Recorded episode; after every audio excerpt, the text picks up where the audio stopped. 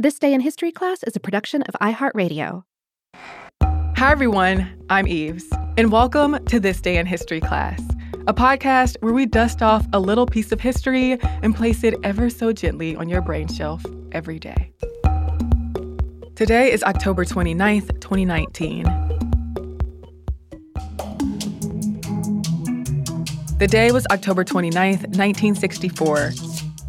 The Star of India, a 563.35 carat sapphire, was stolen from the American Museum of Natural History in New York City, along with 23 other valuable gems.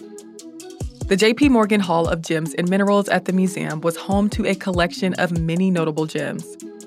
At the time, jewels were the object of many heists.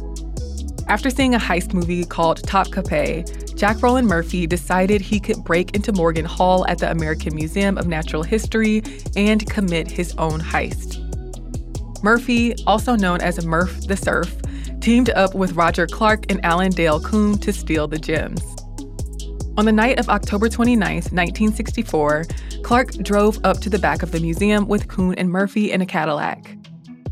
Kuhn and Murphy climbed a fence, ascended a fire escape, and used a rope to swing into a fourth floor window at the museum.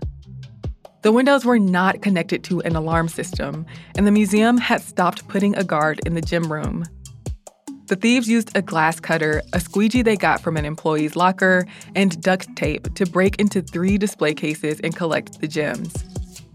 They skipped over one display case that contained sapphires, but they took plenty of expensive gems including the Star of India, the DeLong Star Ruby, the Shetler Emerald, and the Midnight Star, a 116 carat black sapphire.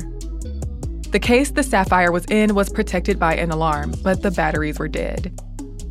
The next day, Kuhn and Murphy left New York on a flight to Miami with a 19 year old named Janet Florkiewicz.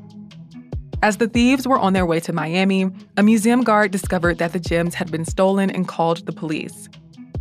The stolen gems were valued at $410,000, but none of them were insured since premiums were high. In a press conference, the museum director pinned the bad security on budget cuts. It only took two days for detectives to track the thieves down. Detectives got tips that led them to Cambridge House Hotel, where the thieves were staying and hosting parties.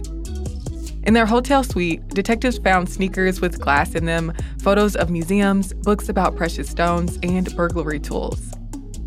One of the detectives stayed in the hotel suite overnight, and when Clark returned the next morning, he was arrested. Murphy and Kuhn were soon arrested in Miami, but the police did not find the hidden gems. The pair were extradited to New York, facing charges of first degree burglary and possession of burglary tools.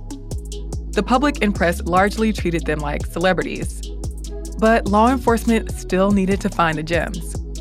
Assistant District Attorney Maurice Nadjari agreed to take Kuhn to Miami to lead him to the gems, accompanied by three detectives. After run ins with the press and Kuhn going back and forth on calls with contacts, detectives found two wet bags filled with some of the gems in a bus station locker. The bags contained the Star of India, the Midnight Star, a sapphire, five emeralds, and two aquamarines. But the DeLong Star Ruby wasn't recovered until September of 1965. In 1965, Kuhn, Murphy, and Clark pled guilty to burglary and grand larceny and were all sentenced to three years at Rikers Island. New York's American Museum of Natural History is still home to thousands of minerals and gems, including the Star of India and the DeLong Star Ruby. I'm Eve Jeffcoat, and hopefully you know a little more about history today than you did yesterday. Have a hard time staying present as you mindlessly scroll through social media? Lucky for you, we're stuck in the past. At TDIHC Podcast on Facebook, Instagram, and Twitter. If you prefer something a little bit more formal, then you can write us at thisday at iheartmedia.com. Thanks for listening. Merry history to all, and to all a good night.